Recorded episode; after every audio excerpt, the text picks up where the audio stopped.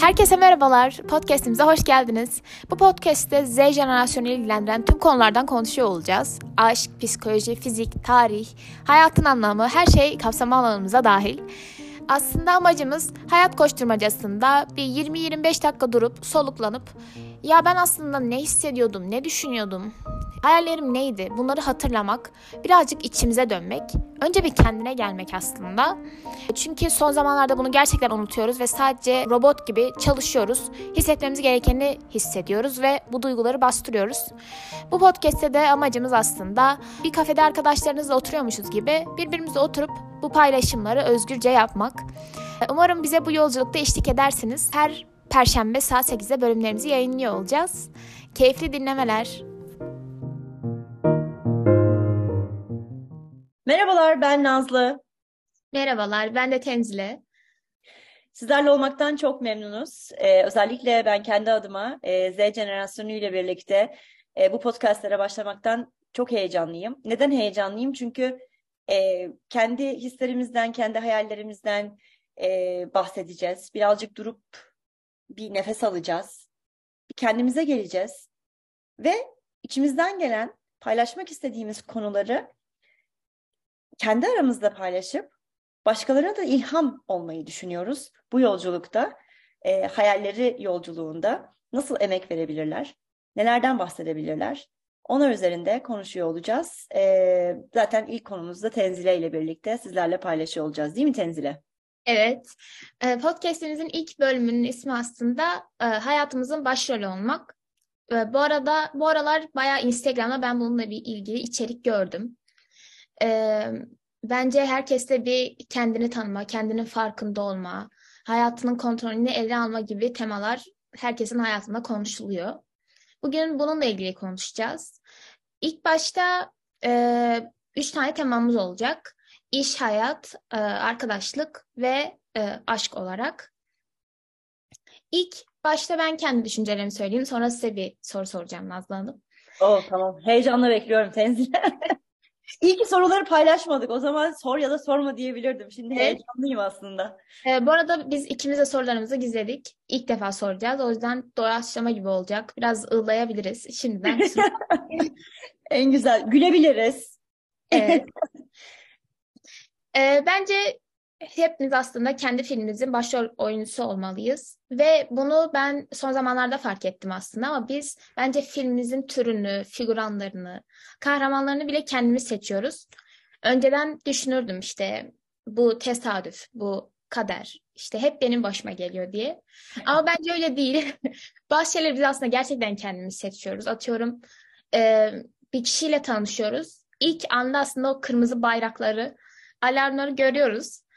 Ama görmezden geliyoruz ve çoğu zaman da bitme sebebi de aslında o kırmızı bayraklar oluyor. Kendi hislerimizi düşünüp dinlemediğimiz için veya bir iş oluyor.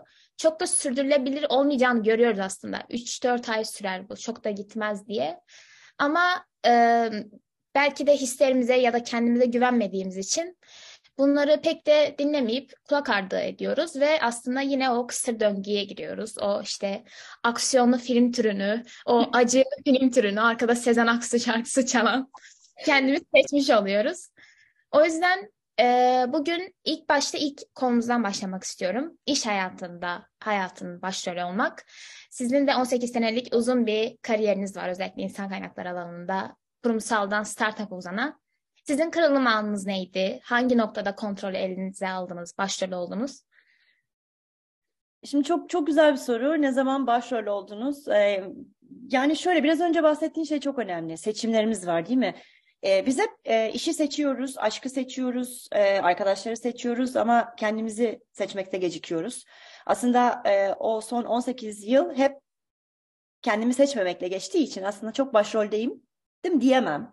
Ama rezümeye bakarsan ya da LinkedIn'daki profilime bakarsan bayağı da başrolde gibi gözüküyorum. Çünkü çalıştığın yerler, okuduğun okullar, e, okuduğun bölümler, aldığın sertifikalar hep seni başroldeymiş gibi hissettiriyor. Zaten bu da e, maddi ve manevi arasındaki çok büyük bir fark. Yani nedir bu? E, paranın verdiği sana motivasyonla sen aslında diyorsun ki tamam ben daha iyi yerlere gelmek istiyorum. E, zaten benim bu hani e, Amerika'ya gelip e, kariyerimde ilerleyip ya ne öğrenmek istiyorum ben, hayatta ne yapmak istiyorum süreci hep e, başkalarını başrole koyarak oldu.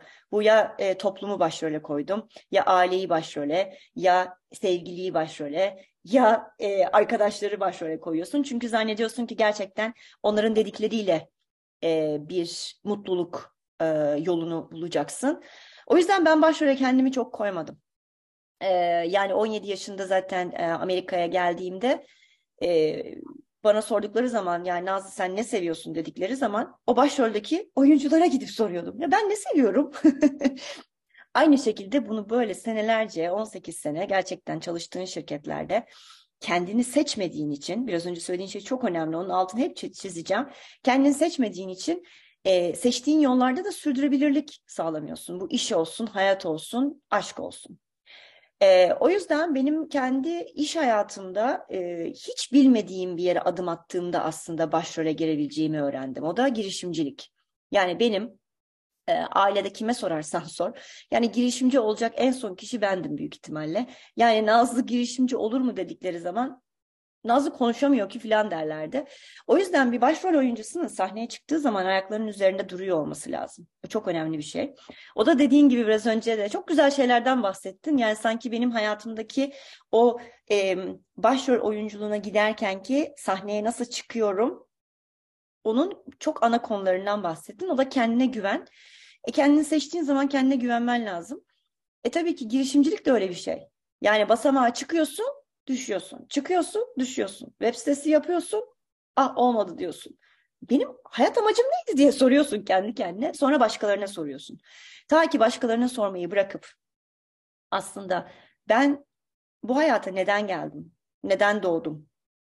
E, diyebilme yolculuğum 2019'da başladı. Ama bayağı bir uzun bak farkındaysan. Yani bence 2019, 2020, 2021.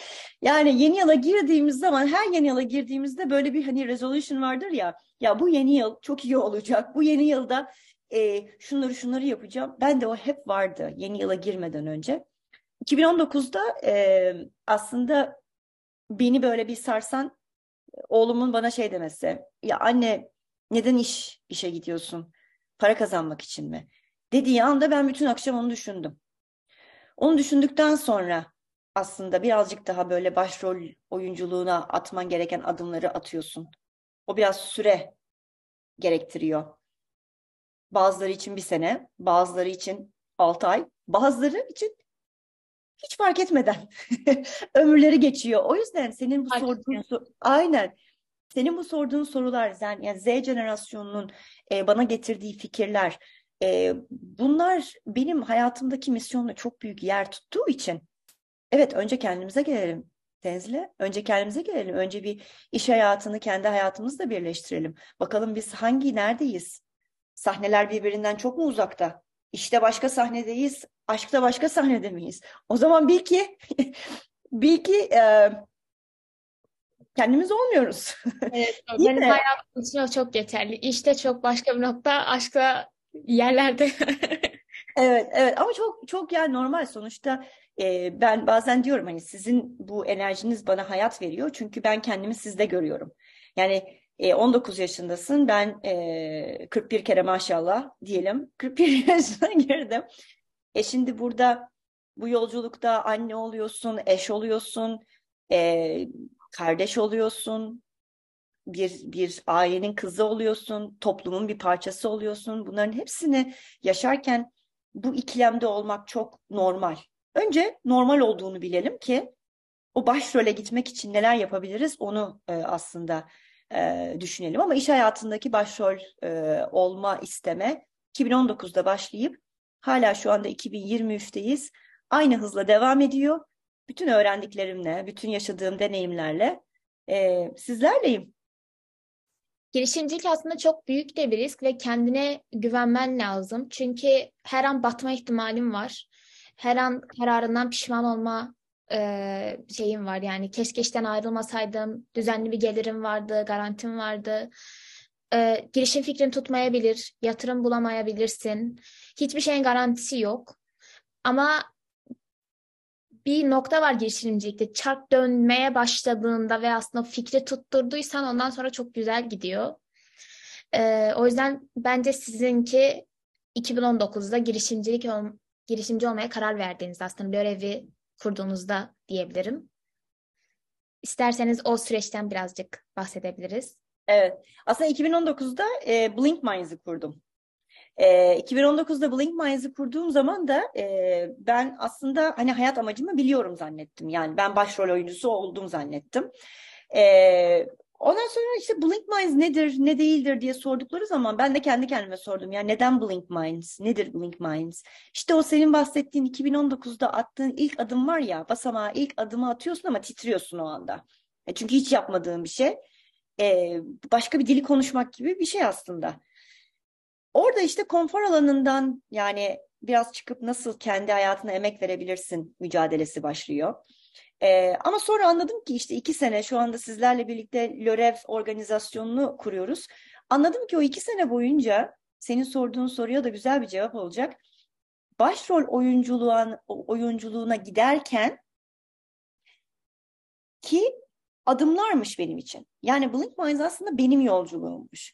Şimdi başrole geçiyorum sizlerle. E, o yüzden bir süreç. Süreç olduğunu bilmek çok önemli. E, biraz önce bahsettiğin hani girişimcilikte batabilirsin. İşte yani hayatın o kadar riskleri var ki aslında sen bulunduğun iş yerinde o e, kaosun içinden çıkabilsen, baksan yarın işin olmayabilir. Sadece tek güvence senin her ay e, bankana yatan para. O yüzden de e, Nisan 2022'de baktığım e, araştırmalara göre dünya çapında sadece yüzde 27'si öğrencilerin mezun olduktan sonra okudukları bölümü yapıyorlar. Neden başka işlere gidiyorlar? Çünkü para kazanmak için. Değil mi? O para kazanmanın içerisinde mutluluklarını çok unutuyorlar. Mutlu oldukları yönleri unutuyorlar. Bir de tabii ki e, en önemlisi ondan bahsedeceğiz de e, etrafındaki insanlar. Yani hayat dedik değil mi? Hayatın bir parçasında arkadaşlar var, yanımızdaki insanlar var. Ya Tenzile ya, Nazlı ya, ondan da bir şey olmaz ya. ya onu zaten yapan var ya. E sen yapacaksın ne olacak? Paranı harcayacaksın. Of Nazlı ya bu yaşına kadar gelmişsin. Bu yaşından sonra adım mı atılır? Diyenlere de kulağımızı tıkamamız lazım. O yüzden zaten ben sizlerleyim ki onu ben size devamlı hatırlatayım. Çünkü o hayat tecrübemde o başrole giderken çok büyük bir e, çok büyük bir deneyim oldu, öğretim oldu benim için. Şimdi Tenzileciğim ben birazcık bahsettim. Hani dedim ki bu e, kulağımızı tıkayacağız değil mi bu negatif düşüncelere? Yani yapamazsın. Çok geç gibilere. O yüzden ben biliyorum ki hani seninle belli bir süredir birlikteyiz bu yolculukta. Ee, ama diğer kişiler de duysun istiyorum. Çünkü e, herkes kendi sonuçta yolculuğunu buluyor. Peki sen nasıl e, bunu bulma çabasında e, 19 yaşında kendi kendine vakit geçiriyorsun? Ne gibi sorular soruyorsun? Bu yolculukta e, kendinde bulduğun ya da bulmaya çalışırken e, kullandığın metotlar, yöntemler nelerdir? Benim hayatımın her alanında kullandığım fix bir metot dene ve yanıl. Seçeneği kadar fazla olursa o kadar doğru yolu bulabilirsin yöntemi.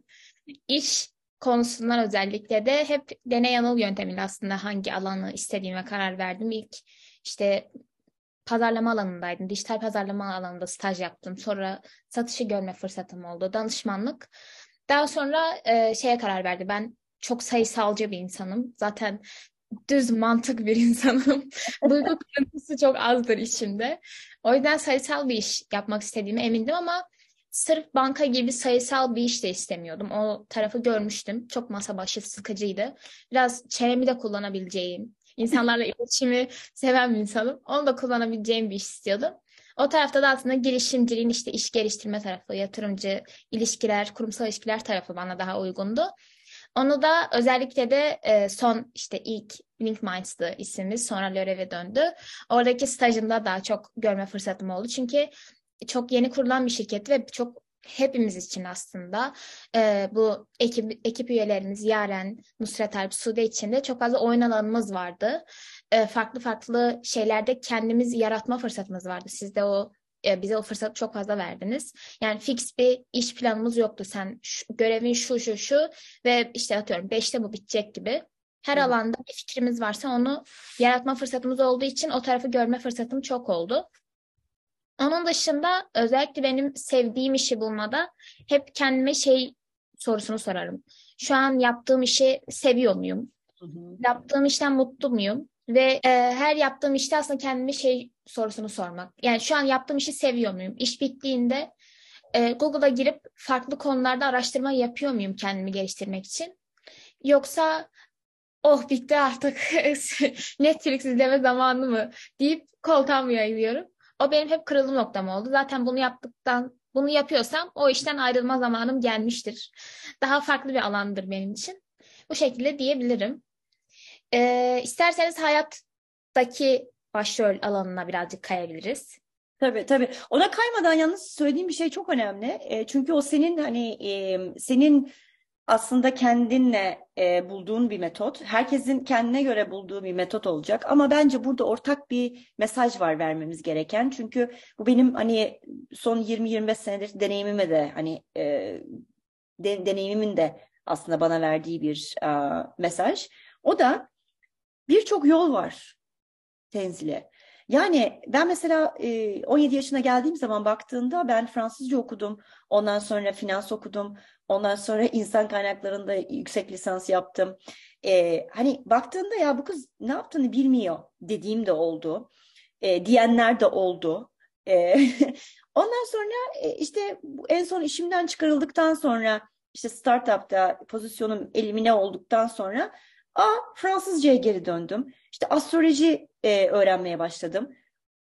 Kendimde doğal gelen yönlerin ne kadar aslında bana güç verdiğini fark ettim. Yani şunu demek istiyorum. Gençler bazen e, diyorlar ki ya ben 15-20 tane şeyi aynı anda öğrenmem lazım.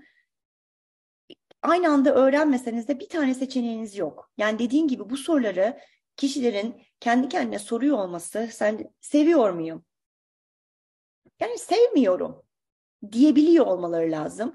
E, ve bunu demek için de gerçekten kendilerinde o gücü bulmaları lazım. Zaten benim de buradaki misyonum söylediğim gibi e, gelip de bir e, iş tanımı size vermememdeki en büyük amacım da o sizdeki aslında gizli olan yaratıcı yönünüzü çıkartmak, sizde olan e, o m, hazineyi bulmak.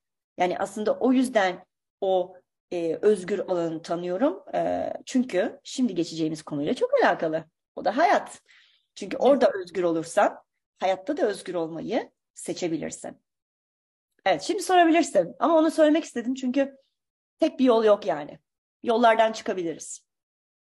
Ee, tamamdır. Sizin hayatınızdaki kırılım anınız ne? Bir tane her insanda vardır. Belki çok üzücü bir olay ya da birini kaybetmeniz, işten ayrılmanız vesaire. Onda insan böyle bir 180 derece değişir.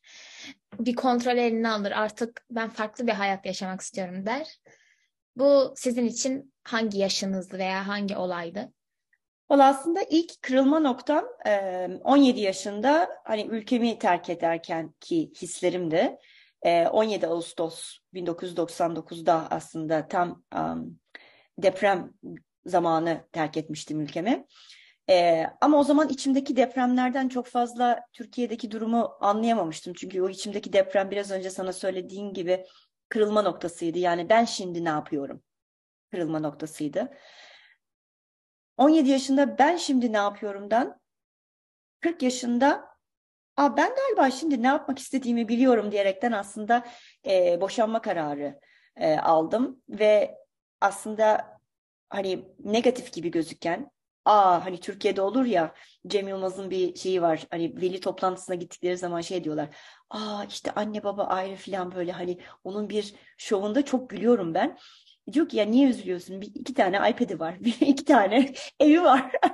yani şimdi biz bunu nereye de bağlayacağım? İşte bu insanların hayat görüşüne bağlayacağım. Anladın mı? Türkiye'deki insanların ön yargısına, insanların işte sevmiyor musun Tenzile? Sevmiyor musun bunu Nazlı? Ay sevdiğin işten de para kazanamazsın demeleri var. Aynı şekilde aa boşanıyor musun? Ne kadar kötü senin için. Bu kadar da zaman geçirmişsin. Hayır bizim iki, iki insanın hayatındaki bir yolculukta aldığı bir karar. İşte o zaman da 40 yaşında da benim dönüm noktam hayatımın başrol oyuncusu olmak. E, hayatımın başrol oyuncusu olduğum zaman çok da değişik bir anne oluyorsun. Çok daha değişik bir kadın oluyorsun. O yüzden hem benim hayatımdaki çok büyük bir kırılma noktasıdır hem de e, oğlumun hayatında. Çok güzel.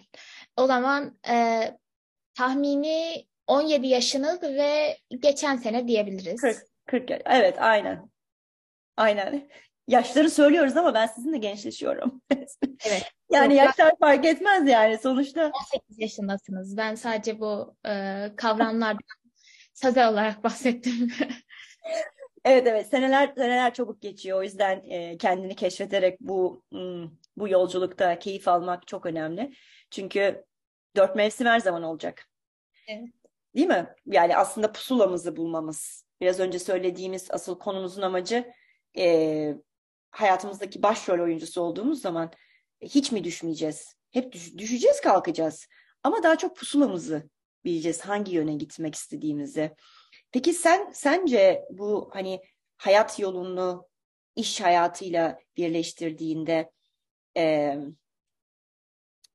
senin için hani önemli kriterler ne? Hani tamam kendine sorduğum sorular var. Senin kırılma noktan var mı? Yani böyle ya bunu bunu hiç farkında değildim ama öğrendim. Çünkü çok çok güzel bir yaşta bunları öğreniyorsun.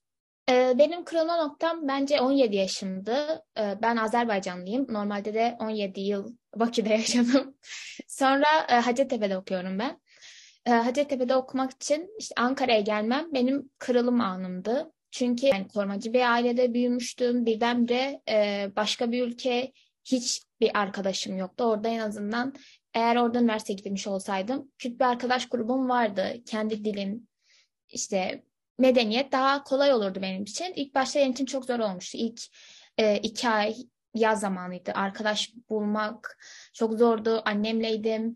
17. yaşımı doğum günümü çok başka hayal etmiştim. Sadece evde küçük bir pastayla kutladım ama benim için çok özeldi. Ee, benim için kırılma yaşıydı. Çünkü bence özgüvenimi kazandığım da yaştı. Çünkü annem gittikten sonra işte devlet dairesidir. İşte benim ilk evrakta çok fazla sıkıntım oldu.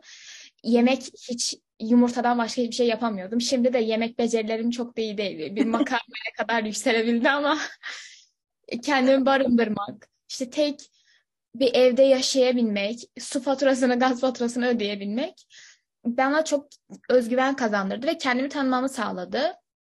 Çünkü bir noktada e, yan, başka bir ülkede yaşıyorsanız bir de yalnızsanız çok da bir arkadaş grubunuz yoksa her şeyi kendiniz yapmak durumundasınız. Her zaman arayacağınız bir anne babanız yok. Onlar sadece uzaktan direktif verebilir. Şunu yap bunu yap diye ama o kurumu bulmak, işte o hangi otobüse bineceğinizi, hangi Kızılay'dan hangi çıkıştan çıkacağınızı bulmak kalıyor. O açıdan beni çok farklı bir insan yaptı ve ben bence 17 yaşında daha pozitif bir insan oldum. Ee, önceden de enerjiktim ama garip bir kırılımdı. Onu nasıl dönüştüm o noktaya ben de bilmiyorum ama e, daha fazla hislerimi göstermeye başladım. Önceden iyice robot gibi çalışıyordum. Hiç hislerimi göstermezdim. E, ama arkadaş grubumda da çok fazla farklı insanlar vardı. Hislerimi kabul etmeyi, kötü hissettiğimde bunu dile getirmeyi ki bu benim için çok önemli bir şey. Ben önceden kötü hissettiğimde de işte karşımdaki rahatsız olmasın diye sadece e, yalandan bir gülücük kondururdum. Bir de üzgün hissettiğimde en önce de önceki tenzilediğim full şaka yapardım. Yani eğer bir dakikada dört şaka yapıyorsam aslında çok üzgünümdür. Bunu bastırmaya çalışıyorumdur.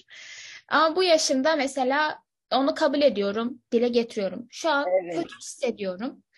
Bu benim için e, belki eski senelere nazaran o kadar pozitif görünmüyorum ama içimde daha huzurluyum. Bu noktalarım, özellikle ikili ilişkilerim, arkadaşlık ilişkilerim, başka ülkeye gelmem benim için kırılım noktasıydı. Çok güzel bir noktaya değindin. Bana şeyi hatırlattı. Benim 17 yaşımı hatırlattı. O 17 yaşında aslında İzmir e, İzmir doğumluyum. Hani İzmir'de e, tek derdim e, hani Neli Kumru yesem ya da Serdar Ortaç'a gideyim eller havayaydı. e, gerçekten öyleydi ya arkadaş grubunda. Amerika'ya geldiğim zaman işte 7 dolara saatinde bir anda çalışmaya başlıyorsun. İşte arabanı kendin almaya çalışıyorsun. İşte e, hiçbir dil bilmiyorsun. Bir anda beden dilini öğrenmeye çalışıyorsun. İngilizce öğrenmeye çalışıyorsun. İşte biraz önce o senin hani kırılma nokta dediğin nok nokta bence çok iyi olmuş. İyi olmuş ki aslında o özgüveni çok erken yaşta yaşıyor olmanın getirdiği çok büyük bir e, avantajı e, zaten görüyorsun ama daha da görmeye devam edeceksin. Çok çok güzel bir şey bence o. O zaman üçüncü temamıza ve bence herkesin favorisi olduğunu düşündüğüm konuya geçiyoruz. Aşkta hayatın başrolü olmak. Ben açıkçası aşk konusunu konuşmayı çok severim. Arkadaşlarımızla da her toplantımızda 10 dakikada olsa bu konu konuşulur. Neden? Bilmiyorum. Belki de yaştan dolayı da olabilir. Tabii ki. Ee, işte okul var, iş var. İşte flört hayatı var daha sonrasında. Bir de herkesin tecrübesi az, az olduğu için. İşte herkes dışarıdan bilgi toplamaya çalışıyor. Şu an doğru yolda mıyım? Bu olanlar normal mi? Yok sanki yıkılacak gibi bu ilişki tarzında. O yüzden ben açıkçası bu konuda özellikle sizin düşüncenizi çok merak ediyorum. Aşkta sizce e, kırılımınız neydi? İşte şu tarz bir insan istiyorum diyebildiğiniz yaş, e, ilişkinizde ya da mutlu olmadığınıza karar verip bunu değiştirmeye karar verdiğiniz nokta. Ee, şu an yani ben e, şöyle bir şey ben hani ben zaten tamamıyla bir aşk kadını olduğumu yani aşkı ben hep söylerdim yani mesela etrafımdaki ailemden kişilere de sorarsan mesela bu çok güzel bir kurabiye oldu derlerdi. Aşkla yaptım derdim. Ya da mesela bir yemeğe ay ne kadar güzel olmuş tadı der. Aşkla yaptım derdim. Çünkü o zaman ben anladım ki gerçekten yani Nazlı'nın Nazlı olabilmesi için gerçekten o aşkı, o kalbinin e, kıpırdısını bu demek değildir ki devamlı aşık olacaksın. Hani mesela bazen diyorlar ki aşk gözü kördür, sonra sevgiye dönüşür. So, yani biz kendimizi çok kasıyoruz yani. Ay bu aşk mı şimdi? Yok acaba sevgiye mi dönüştü? Acaba şimdi alışkanlık mı? Biz o kadar çok fazla e, senin yaşın, aynen senin yaşında o kadar çok ben e, kafama takmışım ki acaba her şey iyi mi gidiyor falan. Şimdi ne istediğini bilince o aşkın tanımı, aşkın tadı, aşktan bahsetmek, aşkı yaşayış şeklin aslında bir hayat arkadaşı haline geliyor. Çünkü neden? Ee, belki adına aşk dememeliyiz. Çünkü diyorlar ki aşk kısa sürer. işte yaz aşkı, kış aşkı, sonbahar aşkı. Yani hep böyle mevsimlere bölüyoruz aşkı. Aslında hayat aşkı, işte kendine olan aşkın, e, yaptığın şeylere olan aşkın, zaten yanındaki olan insanla olan bu huzurun ve aile yaşantın ya da neyse benim şu anda çekirdek ailem sizlersiniz. Yani Berk oğlum sizi biliyor, ailem sizi biliyor, annem, babam, kardeşim. Yani o çekirdek aileyi, o aşkla yaptığın şeyi kimle kurduğun çok önemli. Nerede değil, kimle olduğun önemli boşuna dememişler. O yüzden bence yani ben 19 yaşına dönebilseydim aşktan konuşurdum ama aşkın tanımını başkalarından almaya çalışmazdım. Çünkü başkalarından aldığın tanım o başkalarının tanımı. O Tenzile'nin Nazlı'nın tanımı değil. O yüzden sosyal medya bence çok tehlikeli. Hep başkalarının hayatlarını yaşamaya çalışıyoruz. Değil mi? Başkalarının aşkını yaşamaya çalışıyoruz. Ay ne kadar da birbirlerini seviyorlar. Ay keşke benim de böyle seven bir erkek arkadaşım olsa. Çok kötü, çok tehlikeli bir şey. O yüzden ben e, sosyal medyayı ne kadar çok gerekli görsem de yani 1999 yılında sosyal medya yoktu. Televizyonun önüne geçmiştik. E, haberleri izliyorduk yani Amerika'dan böyle haberleri ben bakıyordum. bir yandan üniversiteye kazanmışım ağlıyorum ben niye Amerika'dayım? Niye ben buradayım? İşte o zaman çünkü bir aşkı, bir e, kafanda nasıl tanımlıyorsan şu anda siz 19 yaşında nasıl tanımlıyorsunuz onu bıraktığım için üzgünlükten ağlıyordum. Ama şimdi dönsem baksam desem ki ya Nazlı kendi aşkını yaratsana önce. İşte benim size tavsiyem olur. Yani aşkı böyle tanımlayabilirim. Çünkü ben çok şeyleri tabii ki 12 e, senelik evlilik ondan sonra hani boşanma herkesin hayatında evlilik boşanma olabilir. Şeyi düşünüyorum evlilik ne kadar normalse boşanma da bir o kadar normal. Ee, ama bu yolculukta Nazlı nasıl hissediyor? Bu yolculukta işte X, Y, Z nasıl hissediyor? Bunlar çok önemli. O yüzden hani ille de Aha, evleneyim sonra boşanırsam boşanırım değil. Bugün tenzile ve tenzile gibi X, Z jenerasyon, sizin jenerasyon eğer ki şimdi kendini tanırsa, şimdi kendini keşfederse o zaman zaten aşkı yolda bulacak. O yüzden zaten lörev diyoruz ya. Yani hayallerin, hayallerin içindeki o hayal laboratuvarlarında olan Tenzile ve Tenzile gibi birçok insan. Ve biraz önce bir şey söyledin. Çok iyi, hoşuma gitti. Çünkü bugünle bağlantı bağlantısını yapacağım. Duygularımızı yaşamak. Değil mi? Yani şu anda ben hiçbir zaman unutmayacağım. Yani dört tane şaka yaparsan durduracağım seni. o eskiden de ama değil mi? Şu anda değil. Evet şu an yapmıyorum artık. Şu an zaten bünye de kaldırmıyor. Kötüysem konuşasım da gelmiyor. Tabii ki. Çünkü neden? O duyguları yaşıyorsun. Mesela şimdi ben deprem illerinde bulunan e, öğrencilerimizle görüştüm. Son e, işte geçen hafta bir iki gün boyunca.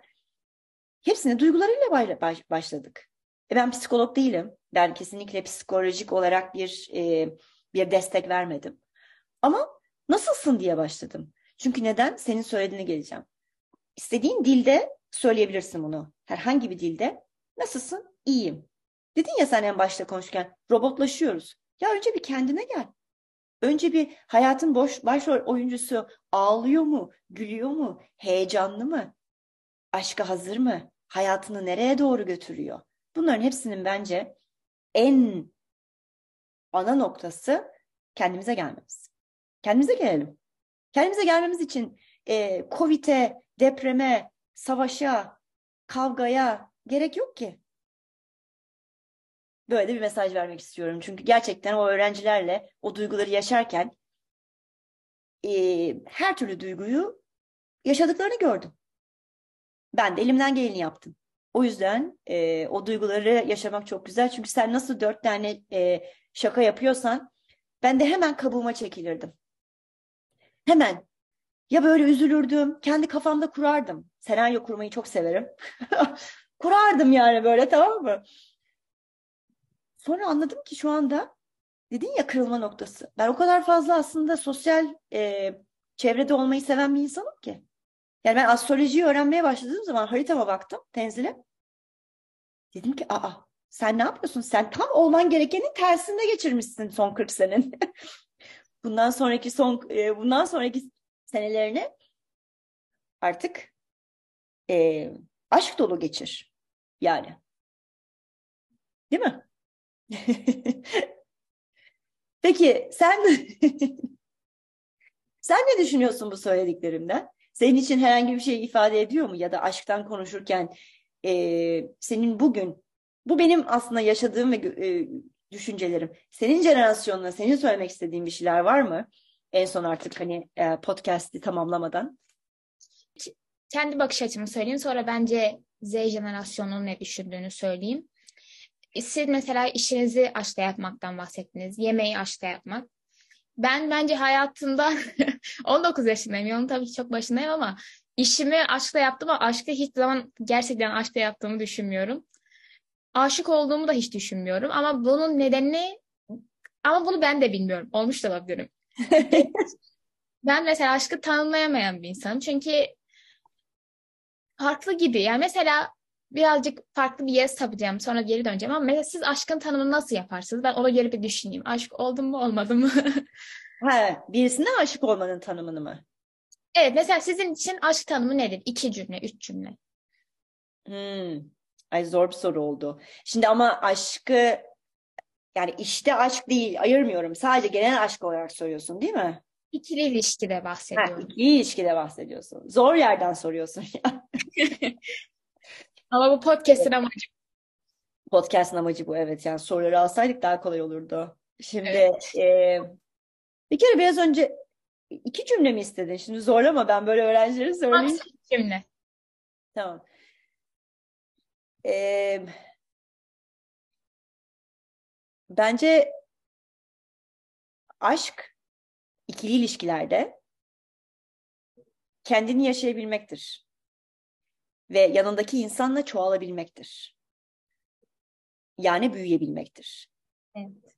Yani bir artı bir iki değil, üç, dört, beş yani birlikte büyümektir. Anladım. Şimdi ben kendi tanımım yok dediğim gibi. Sizin tanımınıza bakarsam kendini yaşamaktan bahsediyor o zaman ben aşık olmamışım. Çünkü hiçbir zaman doğru düzgün tam yaşayamadım. Onun da nedeni aslında benim birazcık e, şey kontrolü küçücük azıcık e, seviyor olmamdan dolayı. bence yani kendi hayatıma baktığımda ben bir noktada duygulardan çok korkan bir insandım.